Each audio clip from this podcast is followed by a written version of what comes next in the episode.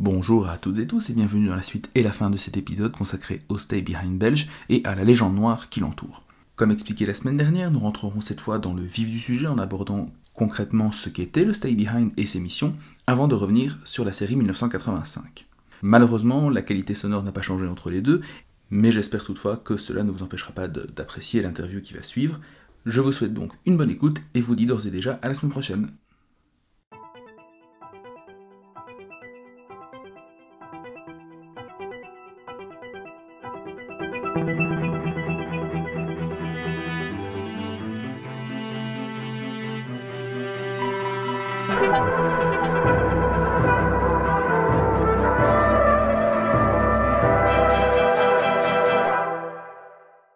Et justement, on en vient ici à la deuxième originalité de votre ouvrage, c'est que vous vous plongez dans les vrais réseaux Stay Behind à la belge, et euh, petit spoiler, mais c'est quand même beaucoup moins sexy que ce que les auteurs à la Genzer ont tendance à dire.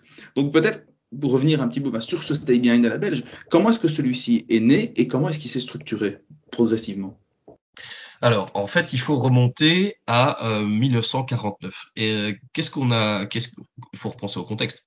Donc, en 49, on est on est au début de, la guerre froide, euh, et c'est un début qui est, déjà un petit peu chaud. Alors, c'est ça qui précipite, je pense, les discussions entre non pas les États-Unis, mais euh, la Belgique et nos partenaires britanniques. Ça, c'est quelque chose qui n'a pas été bien saisi non plus par tous ces auteurs complotistes. C'est l'importance du partenaire britannique. En fait, on, s'inscrit simplement dans, euh, dans, la suite d'une collaboration entre services secrets qui remonte à la Première Guerre mondiale, hein, au réseau La Dame Blanche de Walter Dewey euh, en, en, 1915. Et on a donc Sir Stuart Menzies, chef du ce qu'on va appeler le MI6, donc les, les, renseignements, département renseignement militaire euh, britannique, qui invite euh, Paul-Henri Spack, chez nous, à mettre en place une, collaboration euh, en vue de préparer, de se préparer à une éventuelle attaque venant de venant de l'est, pour notamment éviter euh, le, le, bain de sang qui avait été le début de la résistance contre l'envahisseur allemand en 1940. On s'est dit, ben là, on va essayer de voir venir hein, et, de, et de préparer le coup. Et donc, ce sont les fameux accords Menzies-Spack de 1949, pardon, euh, qui lancent qui lance complètement le projet. Alors, je vais peut-être pas m'attarder sur tous les comités successifs qui sont mis en place. Un peu rébarbatif, effectivement. Oui. Voilà mais euh, toujours retenir à, toujours retenir à l'esprit que ce sont les Anglais qui, ils sont, qui ont vraiment la, la, position de partenaire et de conseiller. Il y a un comité où les, les États-Unis sont là via la CIA et ils, ils, ne sont réduits qu'à la position d'observateur des discussions pour information. Ils ne donnent aucune euh, directive et ne, ne, ne, s'investissent pas plus dans, le, dans les processus décisionnels. Ça, c'est important.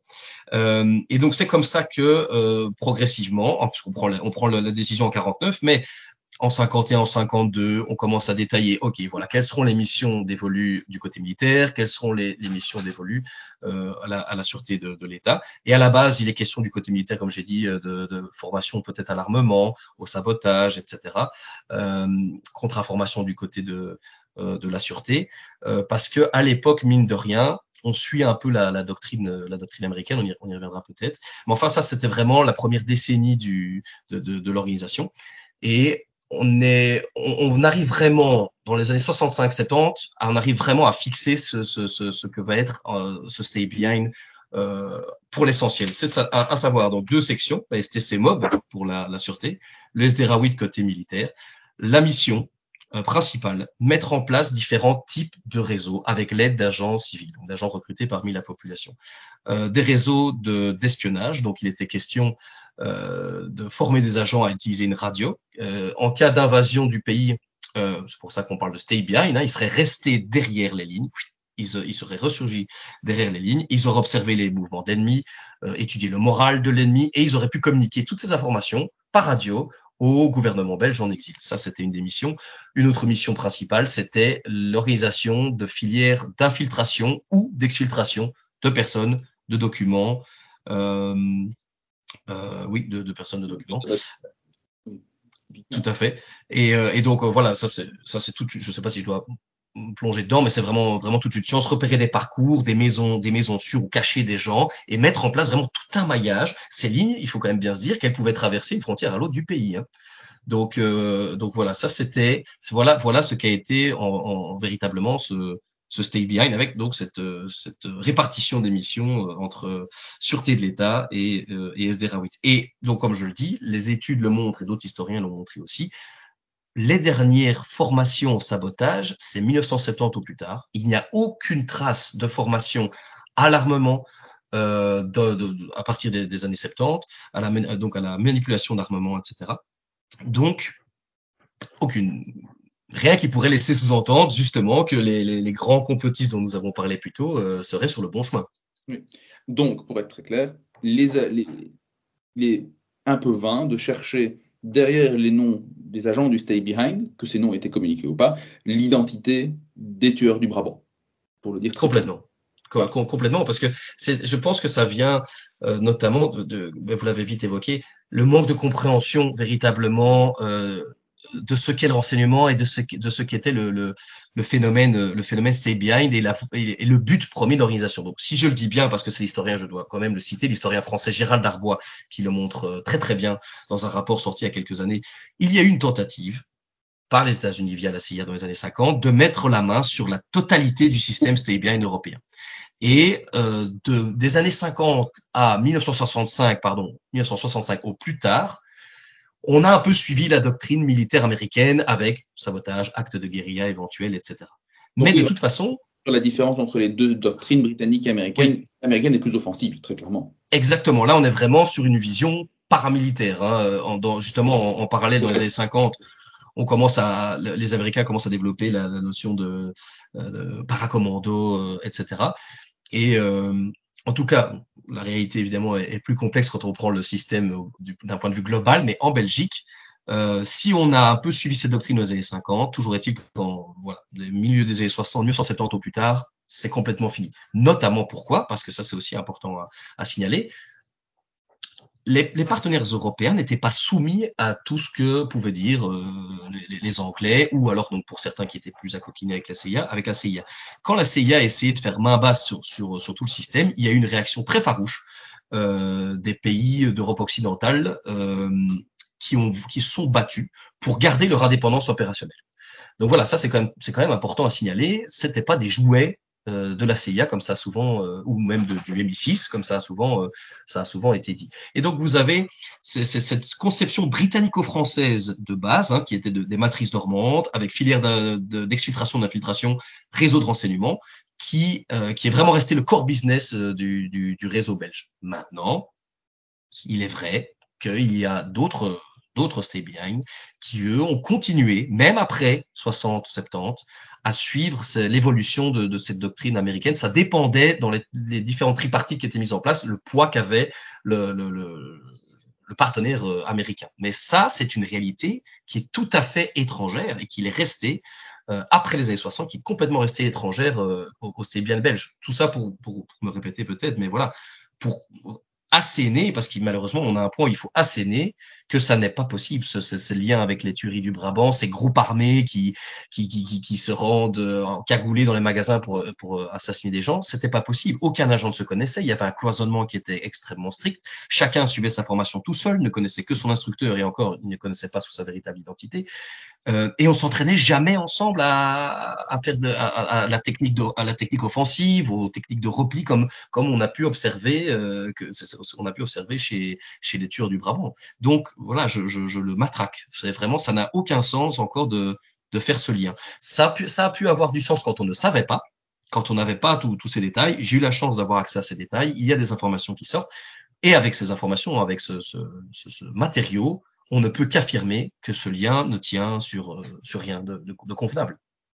Non, alors ça ne veut pas dire non plus que si dans l'hypothèse d'implication euh, d'éventuellement de paramilitaires ou de gendarmes dans la tuerie du Brabant est à exclure totalement, il y a effectivement voilà, on, évoquait tout à l'heure le WNP. Le WNP a été infiltré par un agent qui s'appelait Canard, qui travaillait à la sûreté de l'État, qui a eu des liens plutôt personnels euh, entre certains agents et ces milieux d'extrême droite n'est pas du tout à exclure mais en aucun cas ça relevait d'une opération commanditée à un niveau euh, otanien. Bon, déjà, imaginez que l'OTAN, enfin, l'OTAN, c'est une sorte d'hydre tentaculaire qui se prête en fait très bien dans les récits complotistes, c'est comme ça qu'elle est vue. En réalité, vous l'avez bien rappelé, l'OTAN, c'est une structure euh, décisionnelle collégiale où, en fait, chaque État membre, même petit, a un pouvoir de décision. Et euh, parfois, les Américains sont parfois bien embêtés d'avoir ce pouvoir décisionnel. Et l'épisode, bon, je m'égare un peu, mais l'épisode de 2003 de la guerre en Irak le rappelle bien aussi. Ça n'est pas mécanique. Le soutien mécanique euh, aux États-Unis n'est pas, n'est pas acquis du tout.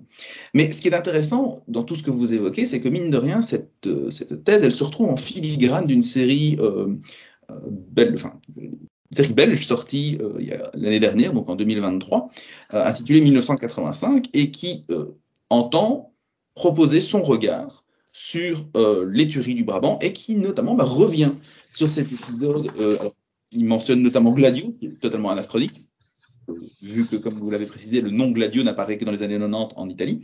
Euh, mais surtout, bah, il y a aussi cette stratégie de l'attention qui revient, etc., avec cette idée que peut-être à des niveaux, on ne sait pas trop, on en revient à cette idée d'hydre, euh, à des niveaux euh, qui nous dépassent, il y aurait eu une tentative de déstabiliser la Belgique pour alors, on ne sait pas trop bien, la série ne, ne va pas jusqu'au bout de son raisonnement, où elle le suggère euh, tout au mieux en filigrane.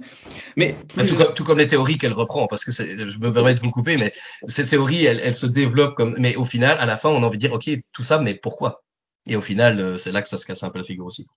Et, et je pense que c'est peut-être un point intéressant pour terminer notre, notre discussion, parce que bon, les éditeurs et les auditrices le savent, mais je suis fasciné par la question de la représentation, de la question des représentations du phénomène international dans, sens large dans, la fiction.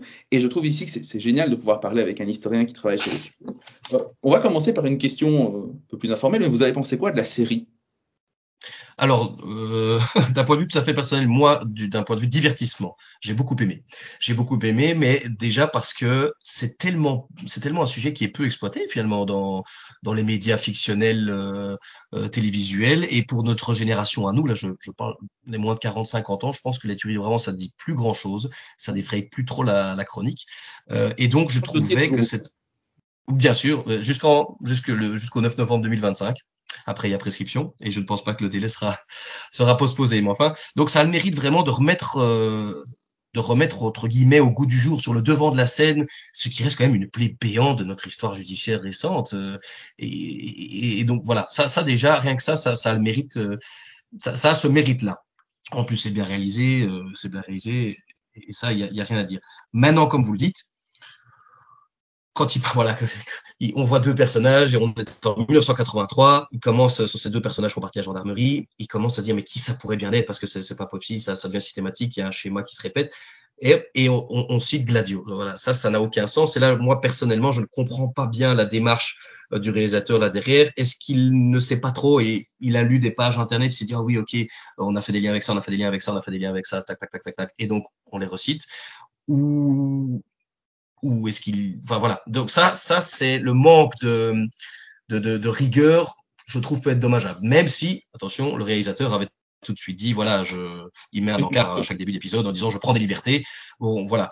Euh, mais euh, oui, il reprend la théorie euh, simple, basique finalement, hein, celle qui est devenue simple et basique de la stratégie de l'attention, mais avec comme résultat de donner à la police des voitures plus rapides, de meilleurs gilets pare-balles, euh, et on, voilà, comme vous l'aviez, vous l'aviez dit, 28 euh, morts pour ça. C'est un peu, c'est difficile.